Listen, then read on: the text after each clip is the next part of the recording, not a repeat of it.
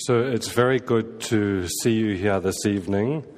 And I understand you don't normally have Sunday evening events, so well done for being here. If there's a, a chart that Aubrey keeps, I'll make sure you get an extra star on the chart.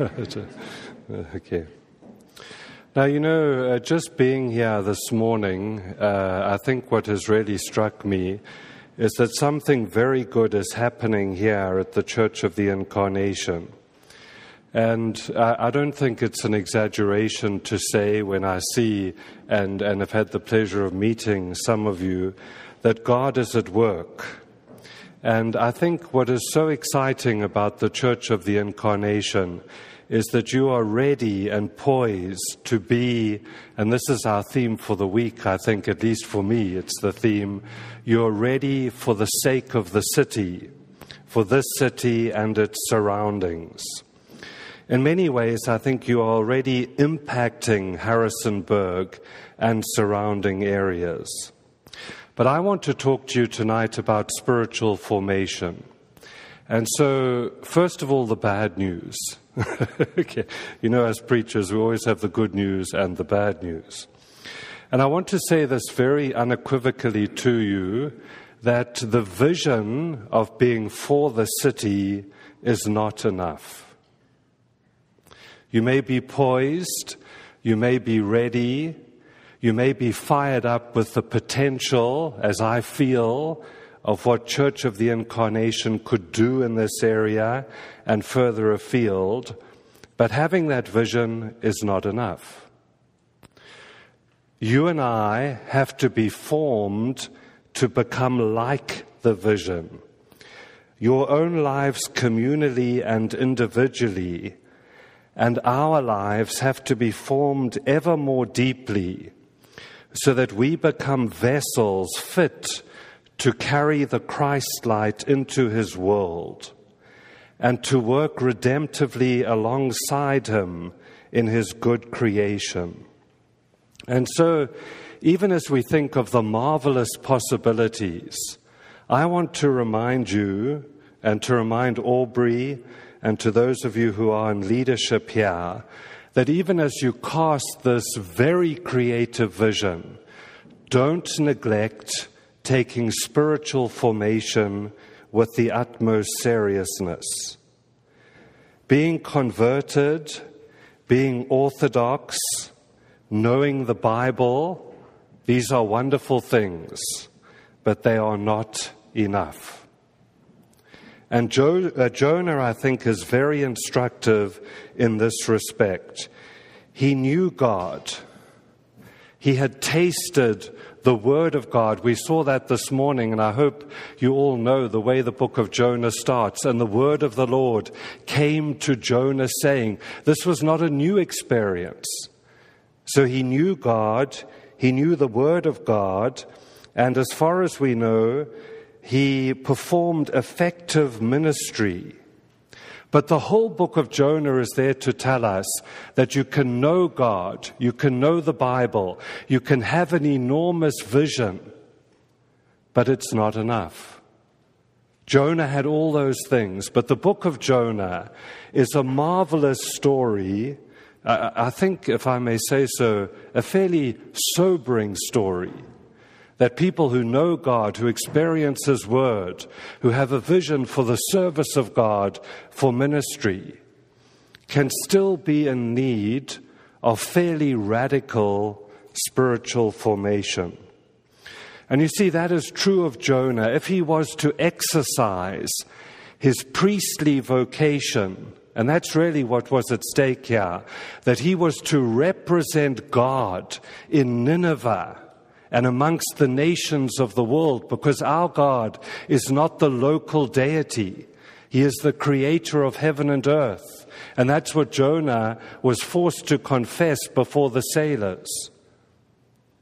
If we really are to participate in such an extraordinary calling, then we are in need of spiritual formation. I like to think in terms of the two metaphors that Aubrey used the journey in and the journey out. Now, you know, when we speak of for the sake of the city, the thing that naturally comes to mind is, you know, what can we do for the city? And that's uh, the, the metaphor of the journey out. And churches always make the mistake, a lot of them do, in my opinion, in so focusing on the journey out that they forget that the foundation of the journey out is the journey in. And the journey in is the journey very, very, very deeply into Christ. It is the journey of formation so that we get to know God better and better, so that we are formed to become like Him, so that these clay jars uh, receive a degree of healing amidst the cracks so that in the midst of the darkness that is out there, we become, you know, kind of adequate vessels. We'll always be clay vessels, but we become adequate vessels for carrying the Christ light into the world. And so, Margaret Silf, who is an author that I love very much, and uh, this will shock you a little bit when I say it, but so it should. She says, You guys in Harrisonburg must make sure you're burning the candle at both ends. okay. Now, you know, that, that sounds like a kind of hyper-activist vision for, for the sake of the city. But what Margaret uh, Silf is actually alerting us to is that, you know, if the candle is going to shine in the darkness, it has to be deeply immersed in the oil from which it's drawing its strength. And you know, especially in Lent, we are reminded, aren't we, that for the sake of the city is the journey to the cross. You know, there's one commentator who says when Jesus said, Take up your cross and follow me, in the ancient Roman world, if you took up a cross, where do you think you were going? There was only one destination, which was crucifixion. And so, you know, I don't want to scare you about the vision of Church of the Incarnation. I think it's phenomenal. I think this is very exciting. This is why I want to talk to you about it. Because I think if God is calling Church of the Incarnation to contribute to the flourishing of Harrisonburg and beyond, and I think if God is calling you for the sake of the city and this world that is so desperately in need of the Lord Christ, do you know what I then suspect? God will be already at work in your lives, forming you. And if I know anything about our God, some of you will be wondering what the heck he's up to. Because you know the vision, don't you? Well, God must just get in line with your vision. And what you have to discover is that it is God's city. It is not your city. And yes, you may catch glimpses of his vision, but you are not God. And that's what spiritual formation is all about. In the 20th century in which we live, Human hubris is one of the great toxins in the very culture that we breathe and swim in every day. Over virtually every university in the Western world is written the autonomy of humankind. We are the center of it all. And even in the church, you know, we have this tendency. So now there's a new vision for the sake of the city. And before you know very long, it's our vision. And then before we go much past that, we're saying, well, you know, God, you better get in line with our vision. And one of the things spiritual formation is designed to do, and I think this is an incredibly hard thing, it is to decenter the human ego. You know, Thomas Merton says that in our Christian lives, there is hardly an issue we struggle with that is not connected with the ego. And in the Bible, wisdom is the process of formation of reaching the point where you are creature and this is kind of even uh, wrong language, but you create the space for God to be God.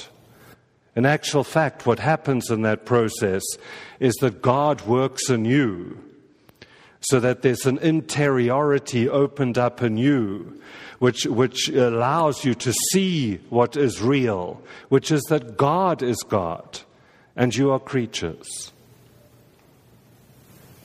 And then what unfolds beyond that is that for the sake of the city, is not the Church of the Incarnation is now going to start this radically new thing of uh, bringing Christ's presence to bear on Harrisonburg, then it, it becomes a far more humble and a much, much more exhilarating vision that this God of ours is the missionary God. That just as he was passionately concerned about Nineveh, this God we serve is already passionately concerned about Harrisonburg long before Church of the Incarnation came on the scene that this God is already doing things out there in Harrisonburg. And then the call is, you know, Lord, we are limited. We are clay vessels. Some of you will say, if we're honest, you know, Lord, look at my vessel. It's got a big crack in the side. And look at Dr. Spears. He's not perfect. I supervised his doctorate. I know he's not perfect. he's nearly, yes. So now I just want to spend 20 minutes telling you stories about Aubrey. For a fee, I'm willing to do it. Okay. So I just want now to take you through now, now spiritual formation. So I want to urge you in the life of your church uh, to be burning the candle at both ends. Okay? And uh, that you will be a rare church if you do that. Uh, I should also tell you, you'll be a messy church because uh, you'll have to start being real. You know, so you can't sleep with a coat hanger in your mouth on Saturday night just so that you come to church with a smile on Sunday.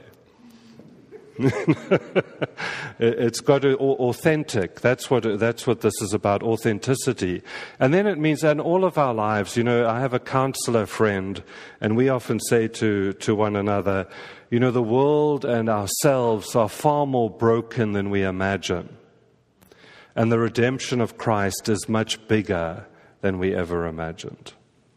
So let me just give you uh, I've, I've, made a list of five things, six, and I was aware this morning, and uh, I'm aware again tonight. I really need hours to do this with you. So, should we just carry on till midnight? no, we're going to be finished by 7:30, and, and that's wise as well. So, first of all, uh, uh, you know, I want to alert you to the fact that spiritual formation is gloriously individual.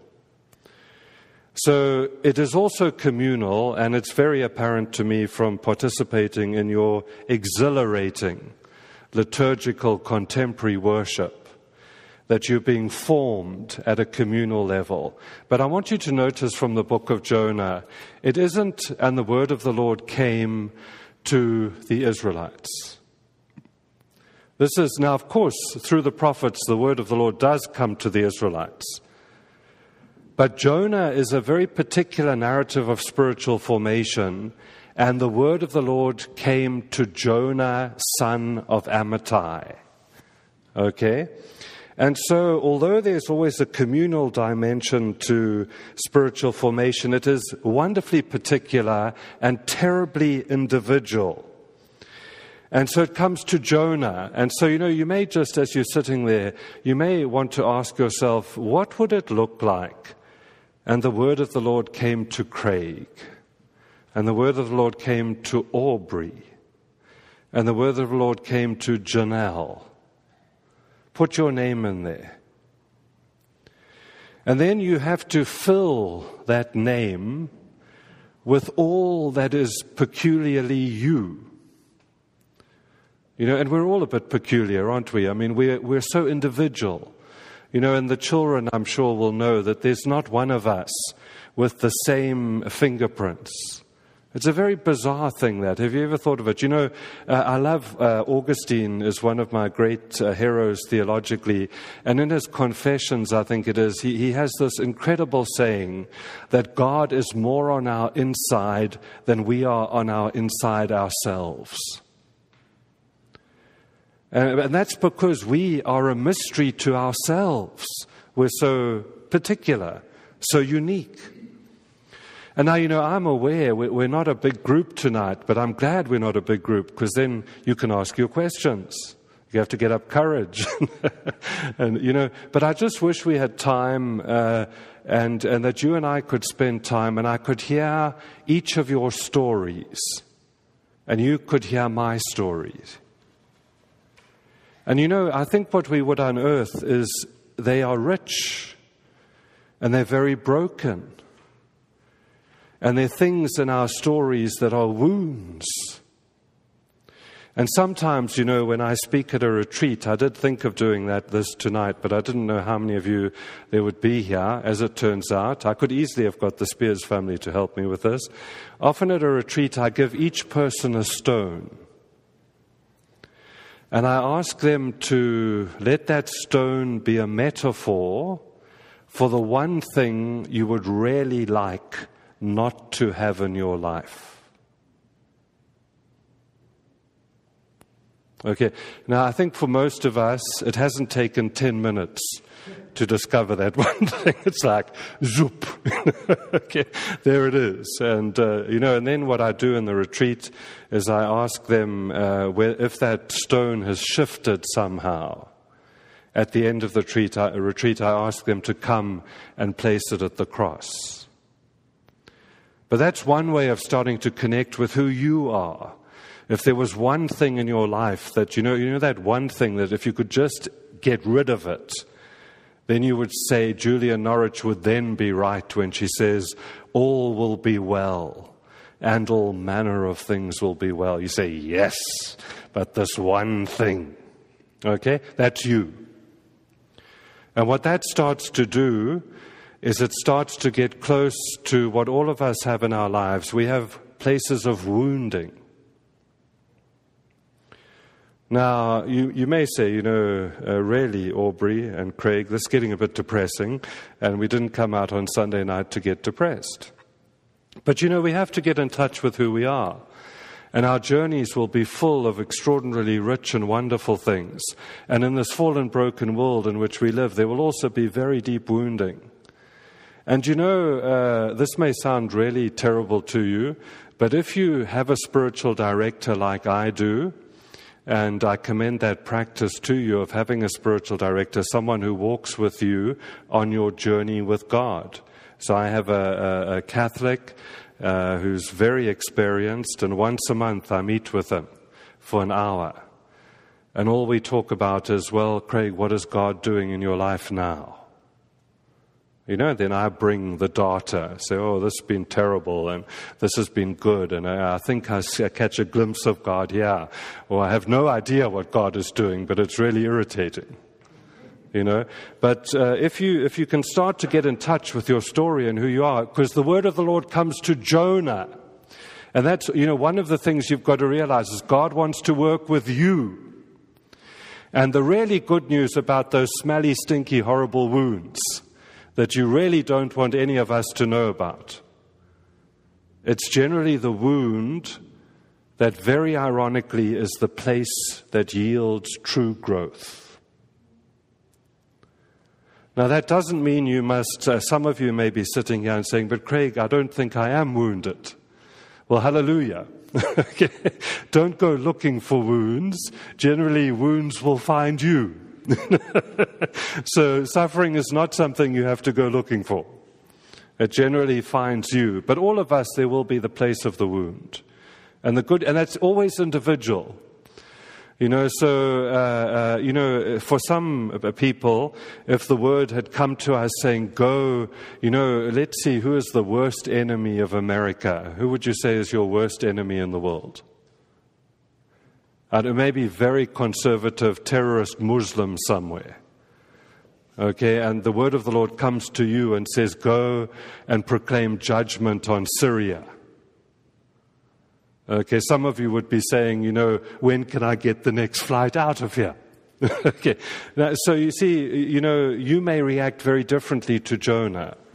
But what this word did to Jonah, it put its finger on exactly the deepest wound in Jonah's life. He could affirm God's judgment. What he could never bring himself to do is to affirm that God might be compassionate and want us as covenant people, his people's enemies. That was the big, big stumbling block in his life to him becoming fully human and being able to exercise his priestly vocation of representing God in God's world. And that needed to be dealt with. And so God gets to work. And somehow the wound has a place in all of this. You know, I asked myself this question why do you think God, uh, Jonah was so angry? Why do you think Jonah hated the Ninevites so much? I don't know, but you know who it reminds me of is two disciples in the New Testament who had the nickname Sons of Thunder. And it wasn't because they were great preachers. Why do you think a person would be called a son of thunder? Because I think, like Jean Vanier says, they were what he calls prickly uh, porcupine people. Do you know those sort of people? When you approach, you have to be very careful. Otherwise, you walk away with about 30 quills. it's like, holy cow, what happened in that encounter? Now, why are people porcupine people? because the wound is so deep that they cannot let you approach. Now, there'd be good reasons for that, but for them to become fully human, these things have to be dealt with. So, first of all, it's very individual. Secondly, uh, I just want, I think Jonah is, he's absolutely, it's a particular call, it's Jonah. But in the process, and I could argue this at length if you wanted me to, it gives us a picture of God's universal call that comes to all his people. And there's some uh, very good, a psychologist and an Old Testament scholar, father and son, have written two books on Jonah. And they make the point, which I think is absolutely right, that this command from God is not just a command, it's also an invitation for Jonah to be pulled outside of his narrowness and himself and to become fully Jonah. So it's a call for Jonah to become the full person that God intended him to be, so that in the fullness of his humanity, he can represent Yahweh to the nations of the world. And you know, this, I often ask my students this question because so many Christians don't seem to have this right. I found it so liberating when I realized this, especially as a more of an introvert. You know, the extroverts, I think, have it a lot easier because they're so comfortable with being themselves. Whereas uh, my spiritual director said to me recently something which helped me enormously. He said, You know, Craig, in Canada, and I think it's worse in America, we live in an extroverted culture. We live in a culture that's constantly on the move. You, you, you can't be still and just rest. You've got to be doing things. Now, for the extroverts, they feed off that. For the introverts, it's sheer hell. And uh, so, th- this insight that, re- that I ask my students, you know, why did God save you? Have you ever thought about that? And, and the young people. You know, if you've become a Christian, why? Do you know what my students say? So we go to heaven because he loved us. Yeah, but no, but I mean, what, what's the purpose? What does he have in mind for, for bringing you to himself? Now, Hans Rookmaaker, the late uh, Dutch art historian, has the most beautiful answer. God saves you so that you can become fully human. And young people, you must remember that. You know, sometimes I remember at school, I used to think, you know, I'm more introverted, I'm more intellectual. You know, how does this fit with my friends? And it takes, for many of us, it's taken us a long time to come to grips with our uniqueness. But this is a beautiful thing.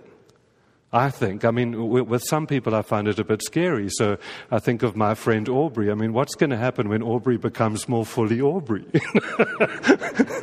as, as an introvert, I find this a scary thought, you know. I don't, where's Janelle? I don't know what Janelle thinks. okay, but, uh, but it is a beautiful thing that, you know, you're not called to be what you're not. You know, and, and this fits, of course, with the doctrine of creation that, you know, it's very natural, isn't it? God doesn't give up on what He's made. What He does is He saves it and then He restores it. And so now, you know, Jonah, this is not a call for Jonah to become unJonah. This is a call for Jonah to be liberated from his ethnicity and his nationalisms and his hatred for Ninevites.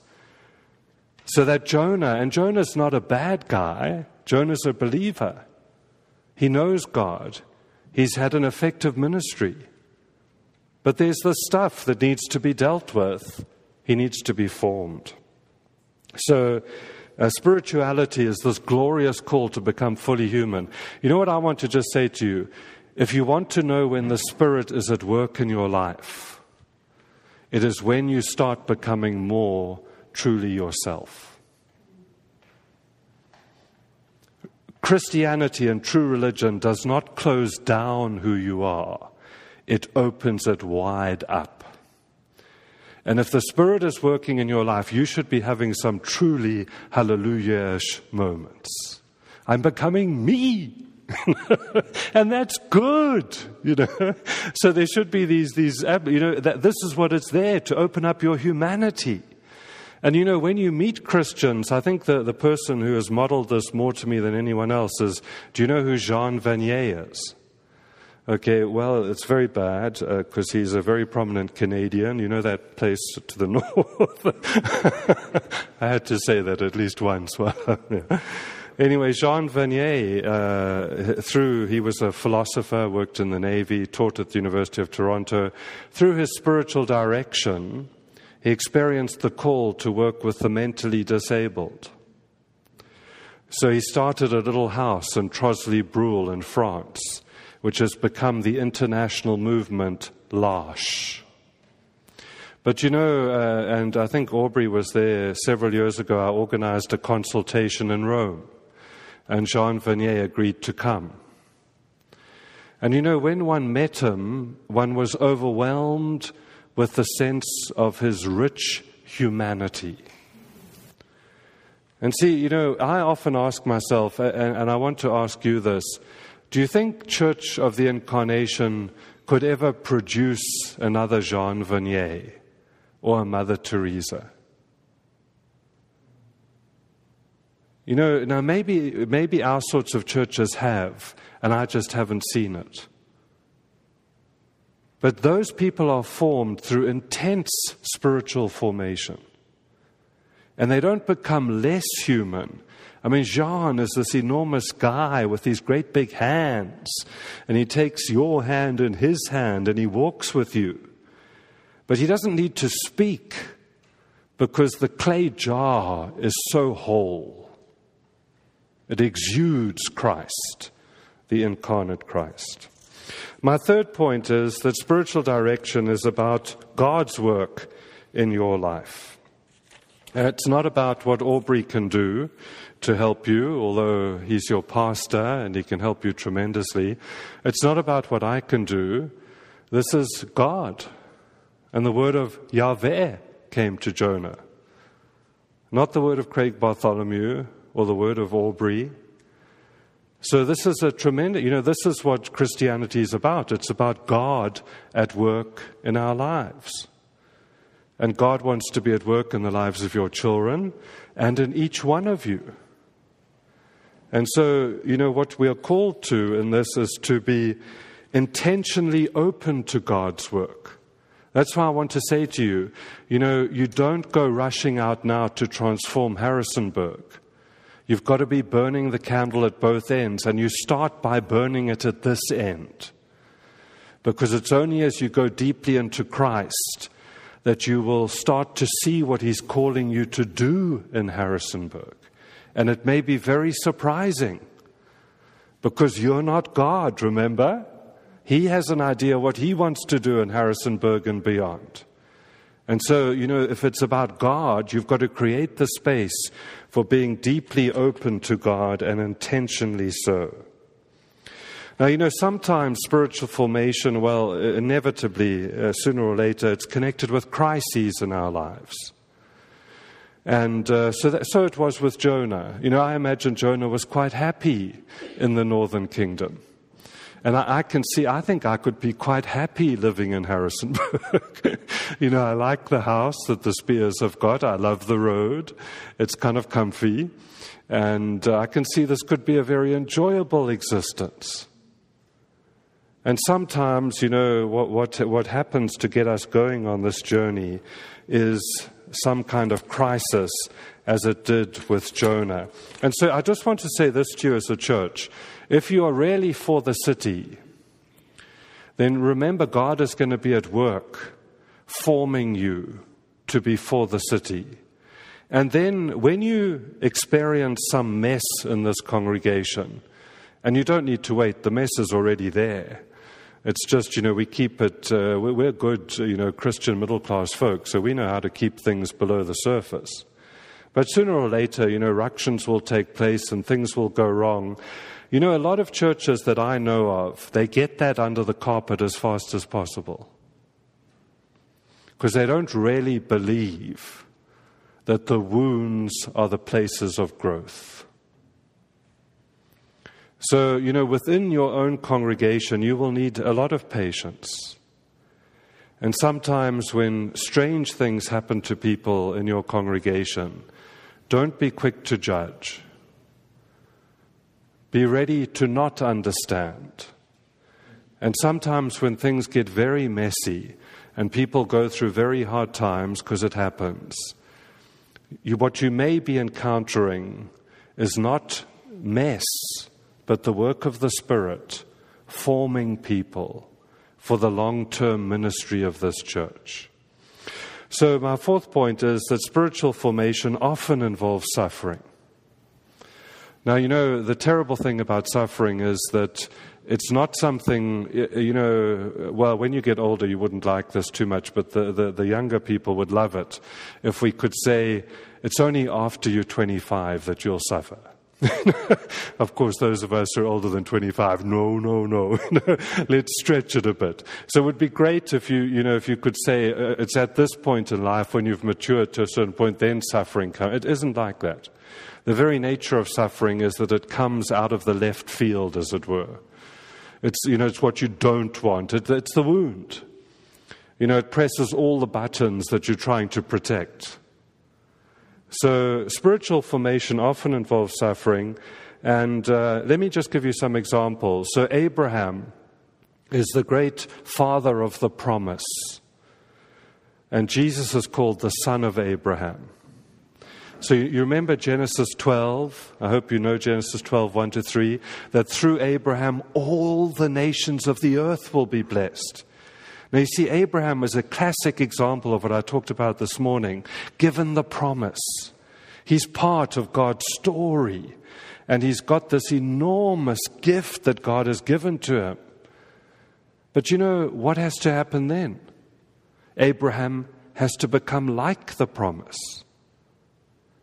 And then you reach Genesis 22. Eventually, the heir is born when Sarah's real old. Phew. So you know God is going to achieve his purposes. And then the word of the Lord comes to Abraham, saying, Abraham, take Isaac, the son that you love, and go sacrifice him. Now, you know, that is a mysterious passage, but I think one of the things going on there is to be worthy of the covenant, Abraham has to be willing to relinquish the covenant. You see, it's bullseye. You really want to serve God? You really want to serve God?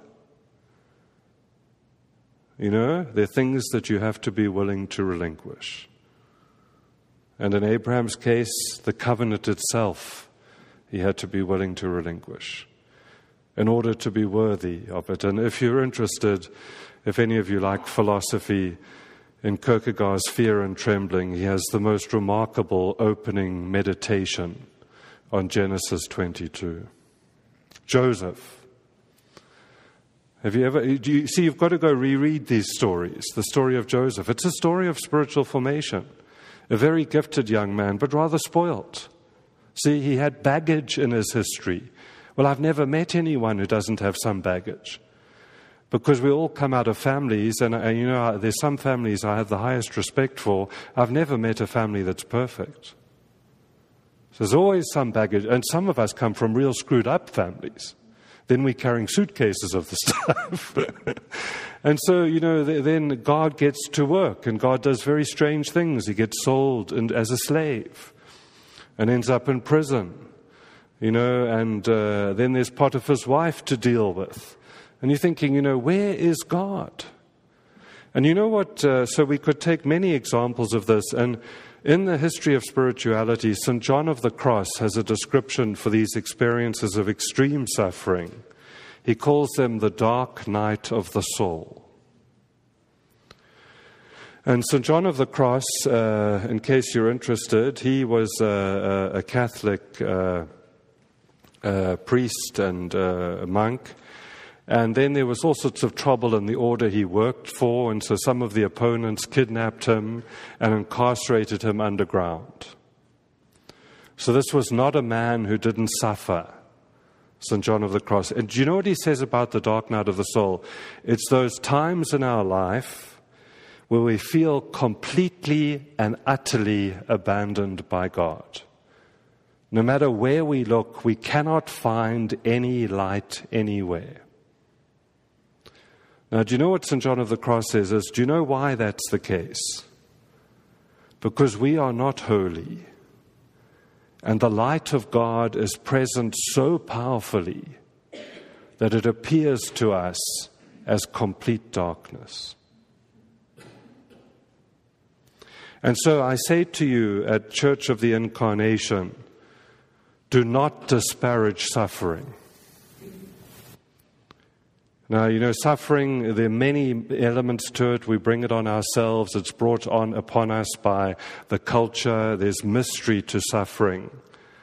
But the one thing you must do uh, and be is not a place that can explain suffering, but a place that is looking for the Christ in the midst of suffering. And I remember at a church in Hamilton, when a couple lost their son in an accident and they said to the church, We can't pray anymore. And the church says, It doesn't matter, we will pray for you. So, you know, if you're serious about being for the sake of the city, you know, you must remember that, that this journey out has to be paralleled by a deep journey in.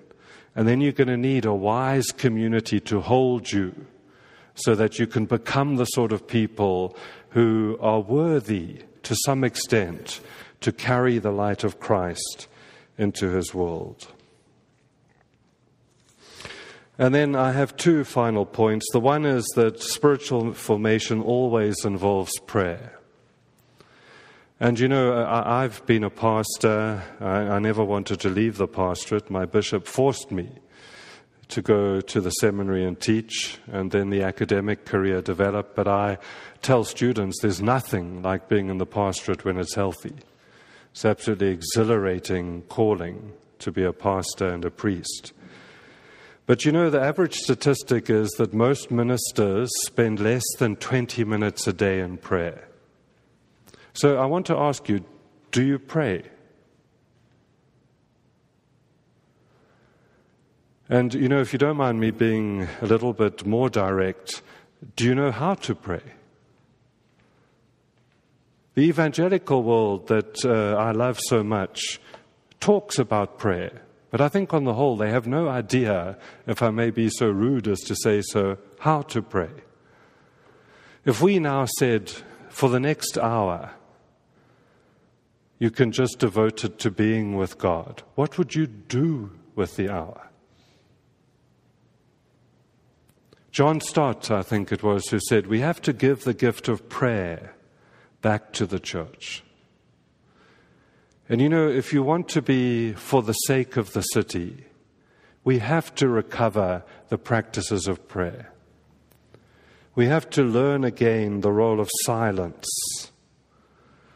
You know, we have to get away from the shopping list approach to prayer. We have to learn how to read scripture uh, like a hard boiled sweet that we roll over in our tongue so that it starts to become the, the body and the blood of Christ to us, that God is giving Himself to us. It's Scripture.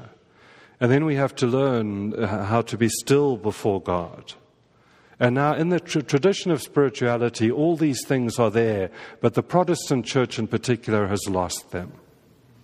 And my prayer is that a, a church of the incarnation will be a place where people are learning, and you know, it can be from uh, the, the ones who are falling asleep at the moment, right? Uh, there's no age restriction on learning how to pray.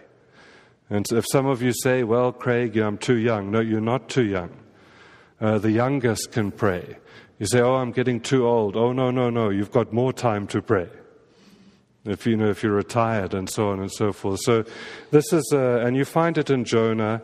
And just for your for your information, in chapter two, he uses a lot of the imagery from the Psalter. And the book of Psalms is our prayer book. So we've got to recover the prayer book. If you were a monk, you would go through the, the whole Psalter every week, chanting it until it would, sim- it would be your prayer vocabulary. It would be the default mode of prayer.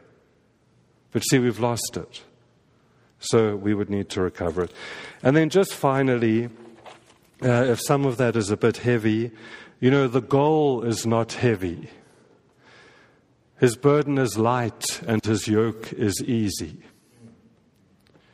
And that is true amidst the most awful suffering and formative process.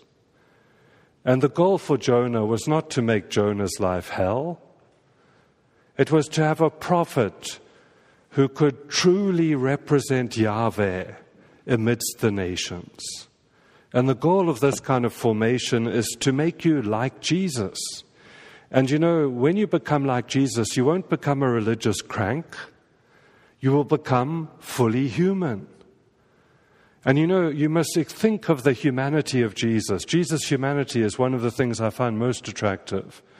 You know, no one would go near lepers in his society. Before he heals the leper in Mark's gospel, he touches the leper. You know, prostitutes and the, those people were despised in their culture. Jesus had followers from their ranks. He had two disciples who were sons of thunder. I think they had deep wounds in their lives. When the one, one of those two eventually wrote his gospel, the Gospel of John, do you know how he describes himself in his gospel? The disciple who is deeply loved. That's formation. The one who reclines on the breast of Jesus. Whole masculinity. And so that's the goal.